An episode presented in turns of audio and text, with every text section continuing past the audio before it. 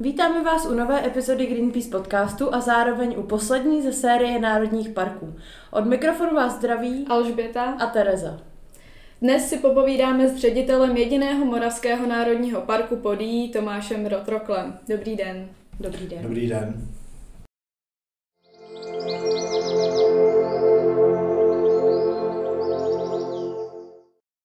Tak já začnu první otázkou a to nebude žádná jiná, než jak a kdy vlastně proběhl vznik Národního par- parku Podí. No tak už je to hodně dlouho, ale protože jsem pamětník, tak vás o tom můžu eh, informovat. Eh, helejte, někdy koncem 80. let, eh, nebo v polovině 80. let z minulého století se eh, dělaly ve všech eh, velkoplošných chráněných území eh, takové revize stavu a výstupem byl takzvaný oborový dokument ochrany přírody což bylo takový komplexní posouzení toho, kterého chráněného území, zdůraznění jeho hodnot, průmět jakýchsi vztahů v krajině, výpočet rizik a naopak výhod. Prostě komplexní materiál. Do té doby nic takového nebylo. A tato práce proběhla i tehdy již existující chráněné krajinné oblasti Podí. Jo. A z výsledku v podstatě vyplynulo, že to území má dost význačné vysoké hodnoty z toho hlediska přírodovědeckého a tam padla vlastně první taková úvaha o tom, že by to mohl být Národní park, čili velkoplošný chráněný území od stupínek povýšené. A řekl to více odborníků z více, z více oborů. Já bych jenom vzpomenul pana docenta Vladimíra Hanáka, nedávno zesnulého významného našeho mamaloga, který, který se takto vyjádřil a pak samozřejmě brněnští odborníci, jenom namátkou pan Lacina Buček, Grulich, Tito pánové už nejsou teda mezi náma, bohužel, ale ta myšlenka skutečně vzešla tehdy a od tohoto kolektivu lidí. No a samozřejmě sametová revoluce dala možnost změnám jaksi myšlení, rozhodování té politické garnitury a tak dál, čili tehdy se Národní park Podí jako projekt dostal vlastně do hledáčku tehdy nově vzniklého ministerstva nebo vznikajícího ministerstva životního prostředí, to předtím taky nebylo. A byl to jeden z prvních velkých projektů, který se týkal ochrany přírody. A spolu s Národním parkem Podí byl připravován Národní park Šumava, to bylo ve stejných dobách, a rozšíření Krkonožského národního parku. A to už jsme ale po sametové revoluci, řekněme v roce 1991, tehdy ty procesy přípravy velkoplošných chráněných území byly velice rychlé. Myslím si, že to bylo, to logické, že to bylo dáno takovou tou porevoluční dobou, tím zeleným, relativně zeleným myšlením tehdejšího parlamentu, který o tom rozhodoval nakonec i vlády, takže ta, ta situace nahrávala tomu, že ten proces byl velice rychlý a pozitivní. Ve všech těch zmíněných případech jako došlo k vyhlášení, respektive rozšíření těch národních parků. Co si myslíte, že tomu předcházelo? Čím byl Národní park Podí tak unikátní, že se vybrali zrovna? No, on to jsem právě zmínil, ty práce na tom oborovém, oborovém dokumentu, že vlastně až tehdy v, těch, v té druhé polovině 80. let obrazně řečeno vyplavaly na povrch ty, ty hodnoty, o kterých se ani nevědělo. Jo. Zkrátka dobře, to bylo území v hraničním pásmu, kam nikdo nech, nesměl, tak, tak v podstatě se tam nesmělo ani nějak bádat, vědecky zkoumat. A až existence chráněné krajinné oblasti umožnila, řekněme, sporadický výzkum toho území a až práce na tom zmíněném oborovém dokumentu vlastně to zajistila relativně jako komplexně. Takže výsledek, výsledek jakéhosi vědeckého poznání. Krom toho, že jste jediný národní park na Moravě, jste také nejmenší. Ovlivňuje tento faktor něco? Je pravda, že jsme rozlohou nejmenší národní park u nás v republice. Z pohledu toho, z pohledu toho národního parku míněno jako environmentálně, to jistě není nějaká výhoda, jo, být nejmenší, protože akvaristi, já vždycky dávám tenhle pří, příměr, akvaristi mohou potvrdit, že objemově menším akváriu se eh, daleko hůře udržuje taková ta stabilita, ta rovnováha eh, přírodní, eh, takže tohle je samozřejmě nevýhoda, ale my přesto říkáme, protože on má relativně velké ochranné pásmo, ten národní park, který ho obaluje a navíc, navíc spolupracujeme v soused, se sousedním nacionálparkem Tajatal, takže když se na to koukáme po všechně, tak to území je o něco větší a rádi říkáme, že je to sice nejmenší národní park u nás, ale nejhezčí. Tak to taky dokazovalo to, že během covidu se vaše návštěvnost eh, zvedla i o 100% na některých eh, místech, jestli se nemýlím. To pravda. Jak se vám daří regulovat počet návštěvníků? No, eh, řekl bych, že je to, je to správná otázka, protože to je skutečně, jsme zamířili teďka do té oblasti těch aktuálních problémů našeho národního parku, ta vysoká návštěvnost a ty negativní jevy s tím spojené skutečně se stávají problémem, který jsme dříve neznali. Takže eh, ano, covidová doba napomohla zvýšení návštěvnosti, co máme statistiky tak ve všech chráněných územích. Jo.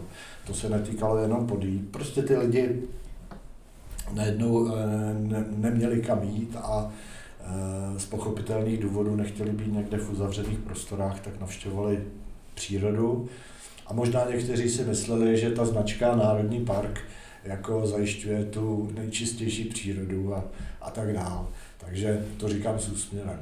Eh, teďka... Eh, Není tomu tak? Po covidu, no určitě je. Eh, teďka po covidu trošku ta návštěvnost poklesla, ale dlouho, z toho dlouhodobého hlediska ta křivka opravdu pořád jde nahoru. Musím říct, že není třeba tak strmá jako u, u Národního parku České Švýcarsko, ale prostě eh, je to pořád určité varování. Vy jste se ptala, jak, eh, jak se snažíme eh, tu návštěvnost ovlivňovat, řekněme. No, my těch nástrojů moc nemáme, protože národní parky ze zákona jsou území, která jsou přístupná veřejnosti, což je v pořádku lidé mají právo vidět eh, ty nejcennější části eh, naší přírody. A na druhou stranu ale je tady otázka jako respektování těch pravidel a to už ty lidi často, a k tomu se asi dostaneme, často nedělají. Takže my se snažíme eh, tou nabídkou v podstatě tu návštěvnost rozpílit, nabídnout, nabídnout informace o tom, že máme i jiné stezky než populární stezka přes Vinohrad XY. Jo. Takže eh, snažíme se o to a o nějakou světu. No. A jakým způsobem tyto informace předáváte? Tak, eh, jako to není, to není jedno, jediná cesta nebo jednostranná cesta. Snažíme se prostě přispívat do, já nevím, médií, eh, máme samozřejmě web a eh, nějaký sociální sítě, vydáváme publikace. Je takový letáky, které jsou zadarmo, takže ty lidi se to dozvědí. Občas poskytujeme rozhovory nejen pro vás. Takže e, snažíme se, aby se to ty lidi dozvěděli. Samozřejmě spolupracujeme s takovýma e, dalšíma pro moderního nebo dnešního člověka obvyklýma zdrojema informací, jako, jako je server mapy.cz a podobně. Jo? Že i tam se člověk doví aktuální situaci, že je třeba stezka zavřená, nebo že a tak dále. Tak na webových stránkách návštěvníky upozorňujete na nebezpečí pádu stromů a větví. Mm-hmm. A to na celém území parku. Ehm, Stala se tedy nějaká vážná nehoda někdy? No, musím říct, že naštěstí ne, jo. Ale eh, samozřejmě a zejména po nějakých přírodních událostech typu vychřice a podobně, kdy opravdu to nebezpečí je zvýšené, stromy polámané nebo zatarasené cesty, tak se snažíme všema prostředkama to dávat eh, na vědomí. Často musíme i cestu zavřít a Eh, prostě právě, aby nedošlo k nějaké smutné události.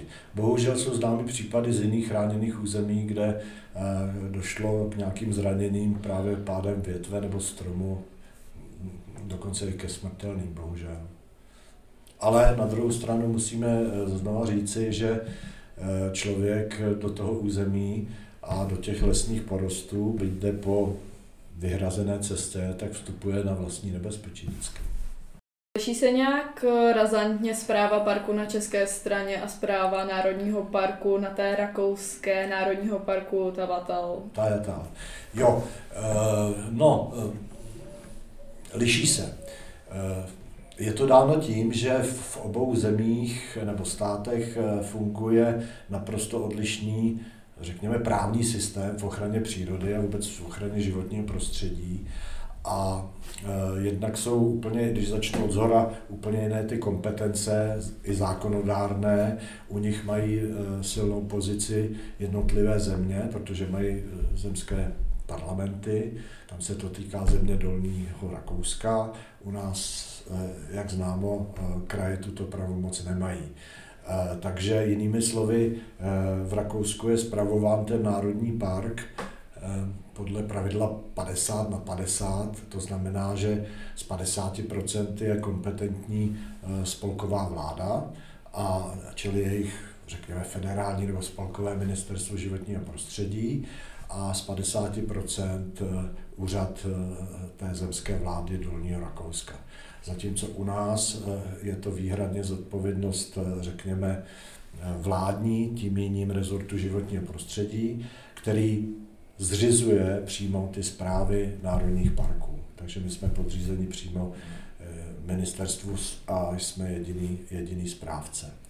No, pak se to liší z pohledu legislativy, protože ty zákony jsou opravdu odlišné. Oni mají zemský zákon o ochraně přírody, který se vztahuje na National Park Tajatal.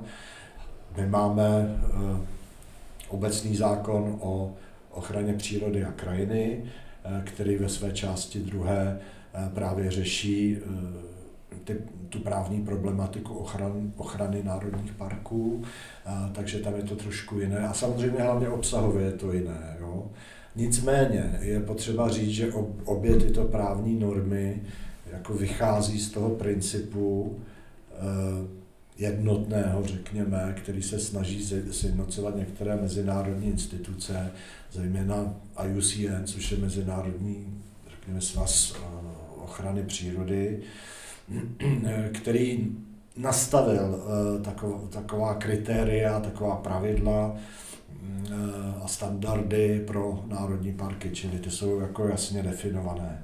A podle kategorie dvě, římské, římské dvě, toho, toho svazu, prostě existuje definice, co to národní park je Zejména je tam zdůrazněno to, že je to území, ve kterém se nevykonává žádná eh, jaksi činnost, která by eh, byla podmíněna ekonomicky. Jo? Čili se tam netvoří žádný hospodářský zisk, třeba z těžby dřevní hmoty. Eh, dále, dále tam zdůrazněno, že ve většině území těch národních parků se nehospodaří Eh, takže to je takový, takové předznamenání toho, že jako je to jeden z principů toho managementu chráněného území, který, eh, který je legitimní, to znamená nezasahovat, bezzásahový management. Jo, na části území to probíhá i v Národním parku Podí, a naopak na jiné části v zájmu, řekněme, ochrany biodiverzity se jako cíleně eh, dělají speciální zásahy třeba i v lese nebo v bezlesí. No a ještě abych to dokončil, vím, že mluvím dlouho, ale ty rozdíly jsou opravdu uh, jako široké a je na ně mnoho možných pohledů. tak další pohled je třeba, jak je strukturovaná a veliká ta zpráva toho kterého národního parku a jaké má kompetence. Jo. Takže u nás je to asi známo už z předchozích rozhovorů s kolegy, že my jsme takovým hybridem, eh, kdy máme kompetence v oblasti úřední, to znamená vykonáváme speciální státní zprávu v ochraně přírody. Pak máme kompetence v oblasti eh, přímé zprávy toho území, protože většina těch lesů anebo některých nelesních ploch patří státu a my jsme organizace, která eh, je zodpovědná za, to speciální, za tu speciální péči, takže máme svoji lesní zprávu, pečujeme o les. Eh, další taková oblast, kterou nám zákon dává do výjimku a zřizovací listina je, že eh, se, se snažíme komunikovat a prezentovat ten národní park, komunikovat s veřejností, čili oblast environmentální výchovy, osvěty, informací, komunikace a tak dál. Dále je to ta, eh, díky, díky přítomnosti toho souseda přeshraničního, tak je to bilaterální spolupráce s Rakouskem, eh, především se zprávou Nacional Parku Tajatal, ve všech úrovních našich činností. No a v neposlední řadě je to i taková určitá koordinace a řízení eh, odborných činností v tom území, to znamená výzkumu a monitoringu především. Jo? Tak, aby se nedělaly třeba nějaké duplicity, aby ten výzkum byl zaměřen na otázky, které nás zajímají a ty výstupy z toho výzkumu potom my zpátky vracíme eh, do všech těch sfér naší činnosti, jo? ať už jsou to publikace nebo výkon státní zprávy a podobně. No a teďka, kdybych měl podat obrázek stručný té rakouské strany, té rakouské zprávy Národního parku, tak ona nemá postavení úřadu jako, jako eh, na české straně nebo moravské. Eh, ona je zaměřena zejména na, na tu prezentaci. A to, to umějí dokonale, jsou dokonale zařízení, čili oni mají v Hardegu sídlo eh, té jejich organizace a zároveň je tam velké informační středisko a taková her, obrovská herní plocha v přírodě právě pro děti nebo pro rodiny s dětmi. Takže se tam hodně věnují tedy té oblasti prezentace, předávání informací eh, a tak dále. Mají rozsáhlý, eh, rozsáhlý sbor dobrovolných spolupracovníků, jo, takže kteří jsou schopni dělat takovou tu dohledovou službu v terénu, ale i třeba provádět skupiny školení a tak dále. Je tam, je tam dost velký rozdíl, ale přes, a jich mín taky, jo. jich je dejme tomu 15 a mají těch 40 dobrovolných spolupracovníků, zatímco nás je eh, na ty práce, které jsem zmínil, eh, cirka lehce přes 40, eh, kapacitně, jako jsme na tom dost bídně, prostě na ty úkoly, které máme, nám chybí lidi, ale to je taková stížnost, která, se, která prochází desetiletíma bez povšimnutí, jo. takže um, uvidíme, jak se to bude, jak se to vyvíjet. Takže nabídka pro dobrovolníky je stále volná do vašeho parku. No, musíme, musíme to zorganizovat, protože opravdu ten, ta, pom, ta případná pomoc dobrovolníků je nepochybně žádoucí ve všech oblastech.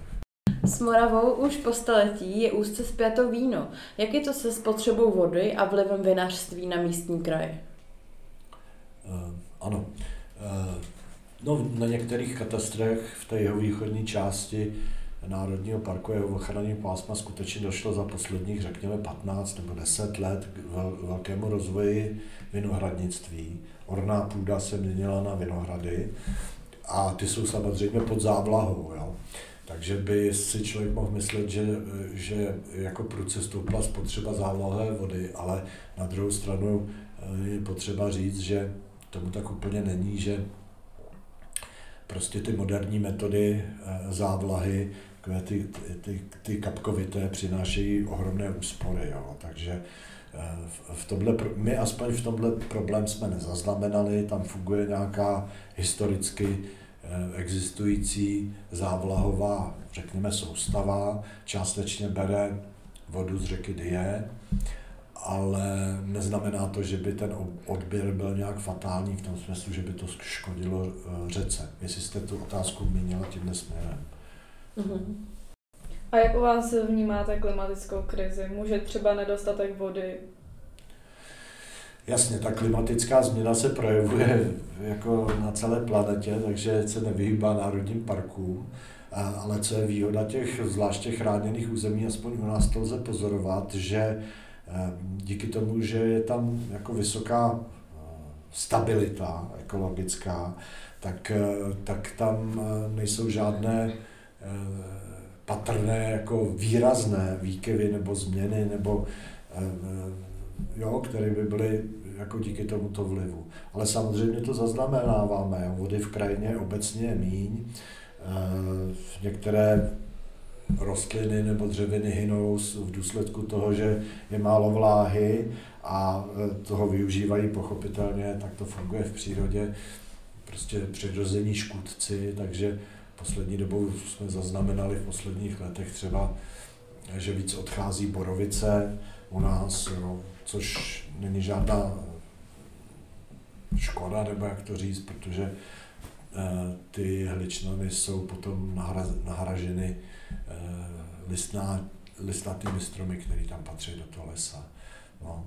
Ale eh, projevuje se to i změnou, změnou řekněme, pozvolnou, velmi pozvolnou změnou přítomnosti některých druhů. Taková rarita ze Znojemska, z blízké oblasti Národního parku, že jsme tam zaznamenali už přítomnost eh, šakala, jo, což je vyloženě druh, který eh, indikuje eh, nějakou tu, řekněme, jižní, jeho východní Evropu a postupně některé druhy se posouvají prostě a mění hranici, tu severní hranici svého osídlení právě díky klimatické změně. Jo.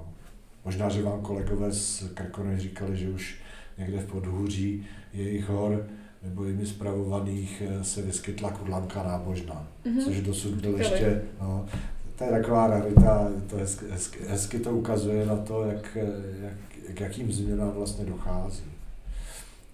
Takže přitom kudlanka je jako naprosto běžným druhem u nás na těch plochách vřesovišť, protože je to taková jako eh, teplomilná formace, ať už eh, se týká rostlin nebo živočichů.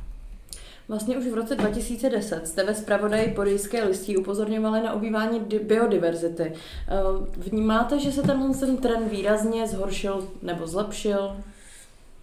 Eh, no, to je strašně široká otázka. Jako z toho pohledu, třeba z pohledu parku. Z pohledu parku eh, tam pozorujeme tam pozorujeme jakýsi úbytek nebo naopak přibývání třeba druhů nebo tu oscilaci, ale dáváme to jako právě do souvislosti, jak jsem před chvilkou říkal, s tou změnou klimatu například. Jo. Mm-hmm. Některé druhy opravdu, eh, některé druhy opravdu se šíří eh, prostě a eh, jsou to druhy, které by, o kterých by to člověk třeba ani nečekal, jako větší, větší ptáci, podobně. Teďka jsme zaznamenali eh, úplně nově hnízdění, nebo pokus o hnízdění, ještě nevíme, jak to dopadne, orla morského, což je živočich, který prostě tam dříve byl zaznamenán jenom v zimě a při přeletech a, a teďka už možná, možná tam bude mít svůj domov. Jo. Na druhou stranu zase, pokud jde o ten úbytek, tak ten se dá demonstrovat na mizení takových těch Eh, já nevím, polních plevelů, jo, který byly dříve častěji, nebo polních ptáků. Ale to už se dostáváme mimo ten národní park, protože eh, je to otázka spíš kvality celé naší, eh, především zemědělské krajiny. A to víte velmi dobře, že, že tam je to špatný. No. Na území parku se hojně vyskytuje mlok skvrnitý. Jaké jsou jeho ideální životní podmínky? No, eh, rozhodně to není to, že je, že je v Národním parku, to on neví, ale je to, eh, je to dáno eh, těma přírodníma podmínkama, přirozenýma, zejména to jsou ty, listnaté lesy, kde je relativní vlhkost. Musí mít čistou vodu v, v potocích, kde teda kde je vázán jako rozmnožováním. Takže je to dáno tou kvalitou toho prostředí. Je to velice, řekl bych, častý, častý živočich, který, který ho můžeme vidět třeba i při návštěvě příměstského parku, když zaprší a mladci se vydají, vydají ze svých ukrytů. Můžete vy jako park eh, přispět k tomu, aby se zvířata jako právě mlok eh, v parku držela i nadále? No tak eh, to je vlastně taková jedna z hlavních úloh těch národních parků nebo zvláště chráněných území. Tak Čili, spíš jak se zeptám. Jasně. Mm-hmm. No zase vám odpovím obecně, prostě snahou, snahou se starat o to prostředí, pečovat o to prostředí tak, aby vyhovovalo těm domácím druhům, který tam přirozeně žijou, ať už to jsou rostliny nebo živočichové. Často právě v té nešťastné zemědělské krajině vidíte úbytek těch příležitostí eh, pro ty drobní živočichy a rostliny a eh, to je ten hlavní důvod, že, že vlastně mizí, takže je to ochrana jejich prostředí. No k, to, k tomu bych mohla říct, že v Čižovském rybníku se vyskytují vzácné druhy, jako skokan ostronosí. A právě ten rybník je využíván jako přírodní koupaliště, tak není to jako v rozporu s tím, co jste řekl? No, eh, já jsem, eh, já jsem se zamyslel nejdřív, jestli, jestli tam nemáte trošku nějakou eh, chybu v tom popisu místním, protože to přírodní koupaliště je v rybníku, který se jmenuje Dechťák, ale to je, ne, je to nepodstatné. Jo. Je, je pravda, že je to rybník poblíž Čižova, možná, že ho takhle někdo nazval.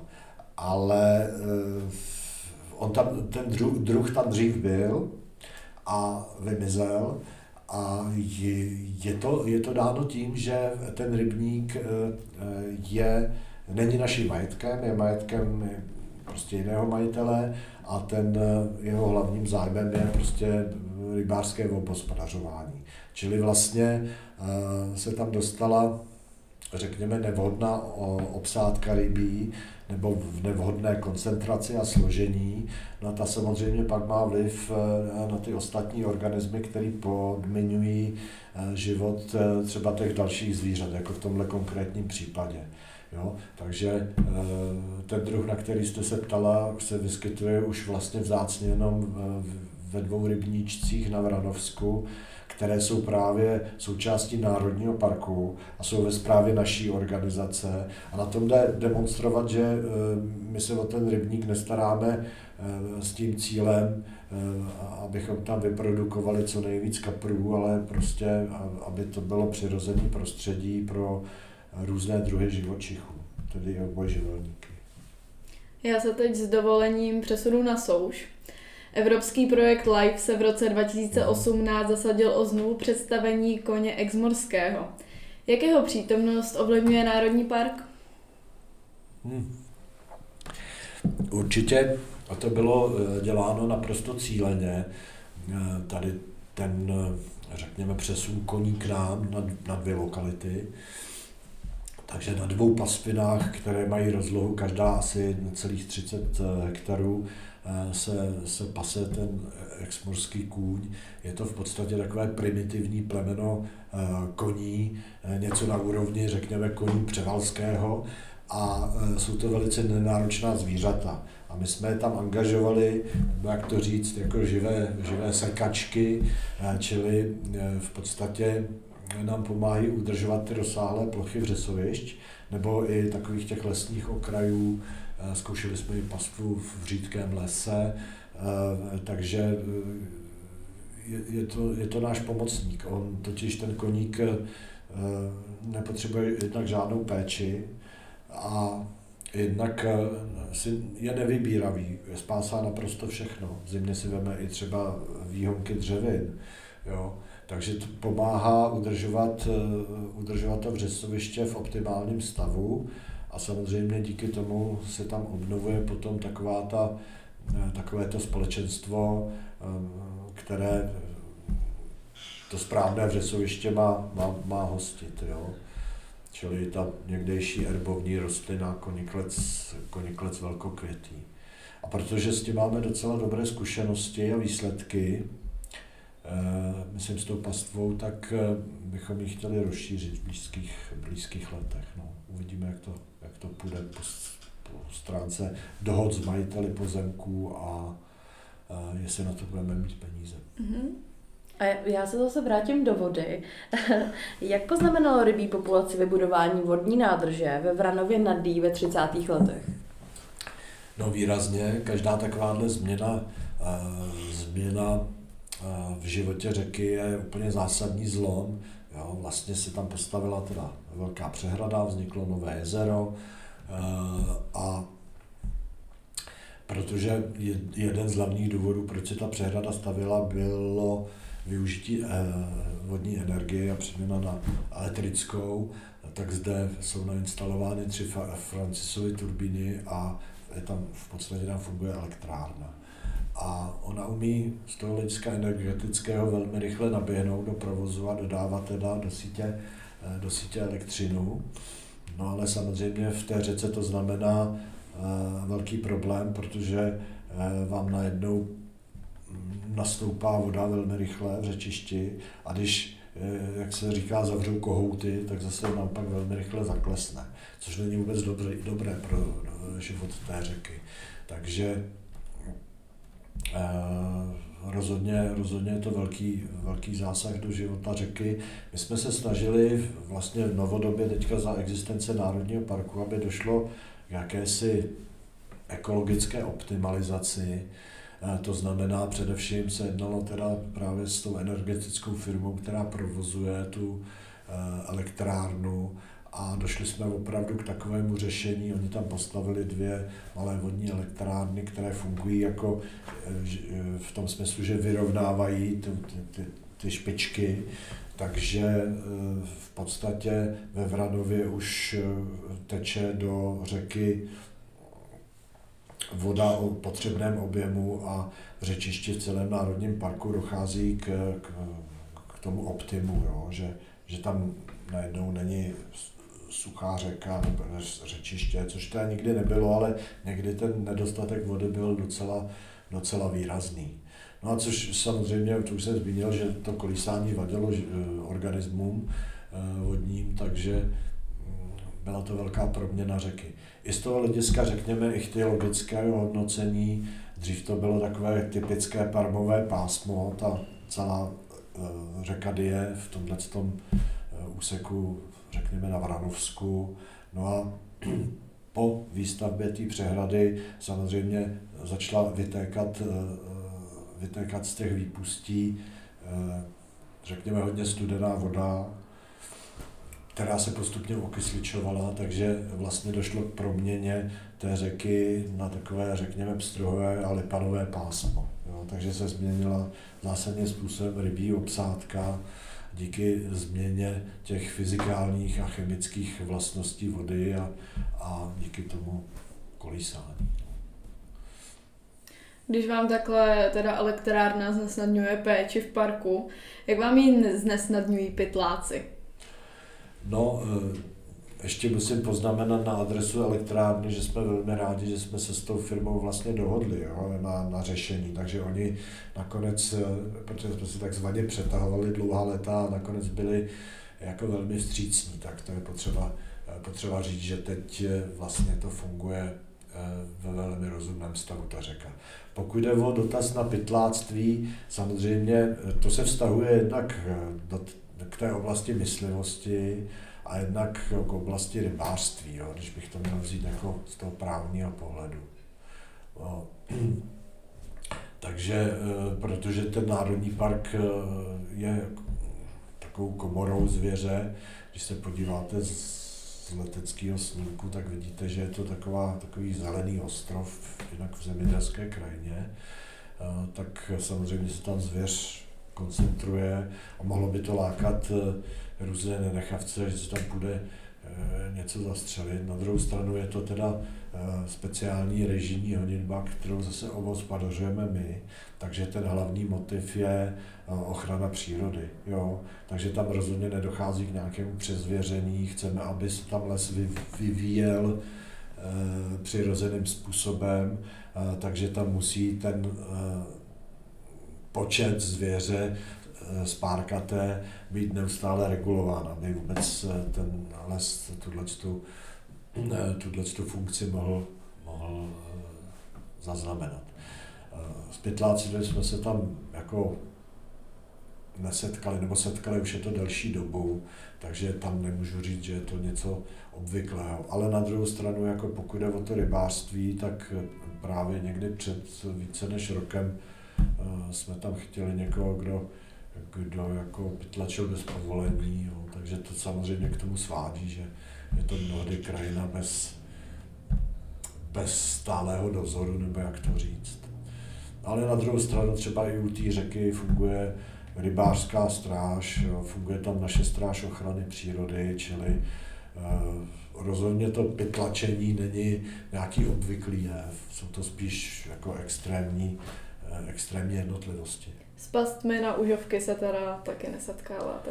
No, to nevím, jak myslíte, jo, protože pas, eh, past na užovky, jako, že by to mělo být nějaký zařízení, který chytá ty hady, to... Jak to, na myši prostě. To, ne, tak to, to nevím, ale eh, obrazně řečeno, past na užovky může být vyhřátá asfaltová silnice, hmm třeba právě u toho šobesu, kde cyklista jede velmi rychle z kopce a v létě ty užovky vyhledávají ty vyhřívané stanoviště, nebo vyhřátý stanoviště, což je ten asfalt.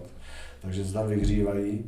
No a když tam někdo jede na kole, tak jede vlastně potichu, nespůsobuje žádný vibrace a to hada prostě přejede. A takhle zaznamenáváme během, eh, během vždycky té sezony eh, několik řekněme, malých desítek přijetých užovek. Jo. Zejména to je ta užovka stromová, eh, která tam má eh, svoje, eh, svoje stanoviště. Takže tohle bych považoval za past na užovky. A upozorňujete na to nějak cyklisty? Upozorňujeme, snažíme se, snažíme se to dělat různými způsoby. Vím, že, vím, že jsme podporovali podporovali jednoho pána, který v rámci aktivit, aktivit firmy eh, udělal nádherný takový eh, eh, battle rapový video, takže to jsou různý způsoby, jak na to upozornit. Počínaje takovouhle usměvnou akcí, která se mi osobně taky moc líbila, konče prostě klasickou dopravní značkou na té cestě, o které mluvím. Jo. Hmm záleží na každém z nás a záleží na člověku, jak, jak, jak to pochopí, jak se bude chovat, že? protože my to tam nedáváme z nějaký legrace. Vzpomenete si na název repové skladby? To mě teda zaujalo. Že jak on se to jmenuje? No fakt nevím. to je škoda, ale to dohledáme. To dohledáme. dohledáme, určitě. A jaký máte názor na snahy založení Národního parku, případně chráněné krajinné oblasti Soutok? No, to se teďka hodně mluví. Uh můj názor je, že by tam měla být chráněná krajinná oblast, rozhodně. Ten, ten soutok si zaslouží prostě velkoplošnou ochranou, přísnější než má. Tam jsou teďka nějaký prostě maloplošné rezervace, které rozhodně to území komplexně neochrání. Hospodaří tam běžným způsobem lesy České republiky, takže vlastně oni mají ten hospodářský zájem v tom území, což taky není ideální, ale na druhou stranu, jako protože to území potřebuje aby o něj bylo v celé ploše pečováno, tak nesplňuje ty mnou zmíněný, na začátku zmíněný e, kritéria kategorie UCN, jo, že, to, e, že, že tam se nepočítá s tím, že by tam bylo nějaký, kromě drobných právě těch rezervačních ok, že by tam bylo nějaký Eh, velký území bez zásahu. Čili kategorie by to měla být chráněná krajinná oblast s velmi přísnými a odpovídajícími ochrannými podmínkami. No, takže pamatuju dobu, kdy zase to je spojený s tou sametovou revolucí, kdy existovala taková úvaha o trilaterálním projektu ochrany toho území, ale míněno teda v širším měřítku, jo.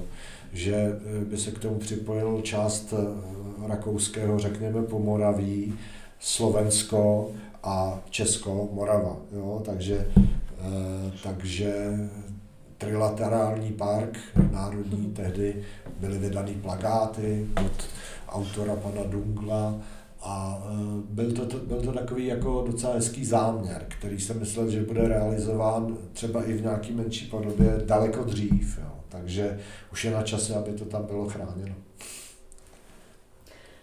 Ještě chvilku ke zvířatům, naposled. Vlky zatím totiž ještě nemáte, ale za to se na území parku vyskytuje kuna lesní, chorst tmavý nebo rys ostrovit. Jsou s šelmami nějaké potíže? No, tak to nejde říct potíže, ale k tomu výskytu. Eh, eh, vlci už byli zaznamenáni na rakouské straně území na fotopasti, takže tam je jenom otázka času, kdy, tam, eh, kdy ty vlky u nás uvítáme. Tak to už budou skoro všechny národní parky mít opět vlka. No, ale u nás jako nelze očekávat, že by tam, že by tam zůstal jako doma. To území je opravdu velice malé. Jo. To je stejný problém jako, jako pro Rysa, který tam několikrát zaznamenaný byl, ale on tam prostě nemůže vydržet, protože eh, já nevím, samec eh, rysí, vím z literatury, že potřebuje minimálně 200 km čtverečních, jo, aby to vůbec fungovalo jako populačně nějak. Takže eh, průchody těch zvířat, že jo, jako když tam migruje nějaký zvíře, tak projde, ale nezůstane tam. Byť by se mu tam třeba chvilku líbilo. Měli jsme tam už na návštěvě takto asi dvakrát losa třeba, jo? Mm. ty rysy zmíněný, eh, takže uvidíme, jak to, jak to bude s vlkem. Co je zajímavé a o kterém druhu vy jste nemluvila, je kočka divoká. To je, to je druh, který eh, na rakouské straně v Tajatálu zaznamenaný byl, jako i odborně prokázaný. A eh, u nás, u nás zatím ne, přestože jsme se o to snažili spolu s, s odborníky, takže tam ten doklad eh, o výskytu kočky divoké není, ale v podstatě rakouská strana, ale nakonec my bychom chtěli v tom výzkumu dál pokračovat a zvážit případnou Eh, řekněme, repatriaci, protože to je druh, který tam byl dříve a který eh, asi jako, jako jediný eh, z, z těch z těch šelem by tam mohl teďka nově najít svůj, svůj domov. Pokud by se kočka divoká teda navrátila, byl by to důvod, proč by se lidé měli obávat? To rozhodně ne. Kočka divoká, eh, eh, já neříkám, že je to taková nějaká hodná mícina, ale ona žije tak skrytým způsobem života, jo? Že, eh, že by člověk běžně asi vůbec neviděl. To jsou velké náhody a rozhodně není člověku ani dětsku nebezpečná. Jo? Mhm. Na to se dost lidi ptají, třeba i v souvislosti s tím nešťastným vlkem, jo? ale myslím si, že ty že návrat těch šelem do té naší přírody je do jisté míry je, je, rozhodně žádoucí a že je to velkým symbolem jo? a že bychom měli, že bychom ty zvířata měli v té přírodě řekněme vítat a respektovat. Určitě souhlasíme. A moje poslední otázka je, zda mhm. máte nějaké sdělení pro naše posluchače a budoucí návštěvníky. No těžko říct něco velechytrého, že jo. My jsme rádi za každého návštěvníka, který k nám přijde eh, a chová se jaksi s pokorou v té přírodě, jde tam, aby načerpal nějaké vědomosti, nebo aby se aspoň nadýchal čerstvého vzduchu, nebo aby ho to nějak oslovilo jinak, k tomu ty národní parky ostatně eh, slouží. Asi, asi jedno sdělení, že budeme velmi rádi, když se každý člověk tam bude chovat eh, i podle nějakých pravidel, protože ty pravidla tam nejsou proto, aby, eh, abychom nějak s prominutím buzerovali lidi, ale eh, právě v zájmu ochrany, ochrany přírody. Takže se často třeba porušují ty pravidla vstupu, kde je to zakázáno v tom klidovém území, nebo v klidové území to je to jádro, tak už sám název říká, že by jsme se tam měli chovat tiše, už proto, abychom něco viděli. Jo? A už proto, abychom nerušili druhé lidi, lidi které, eh, kteří chtějí také něco vidět. No, takže jde o takový ty, to elementární sdílení e, toho prostoru tak, abych prostě nerušil přírodu a ostatní, ostatní návštěvníky. Super. Tak my moc děkujeme, že jste za námi přišel a to bude asi vše. Tak děkujeme. Není zač, Někdy zavítáme. Zavítejte.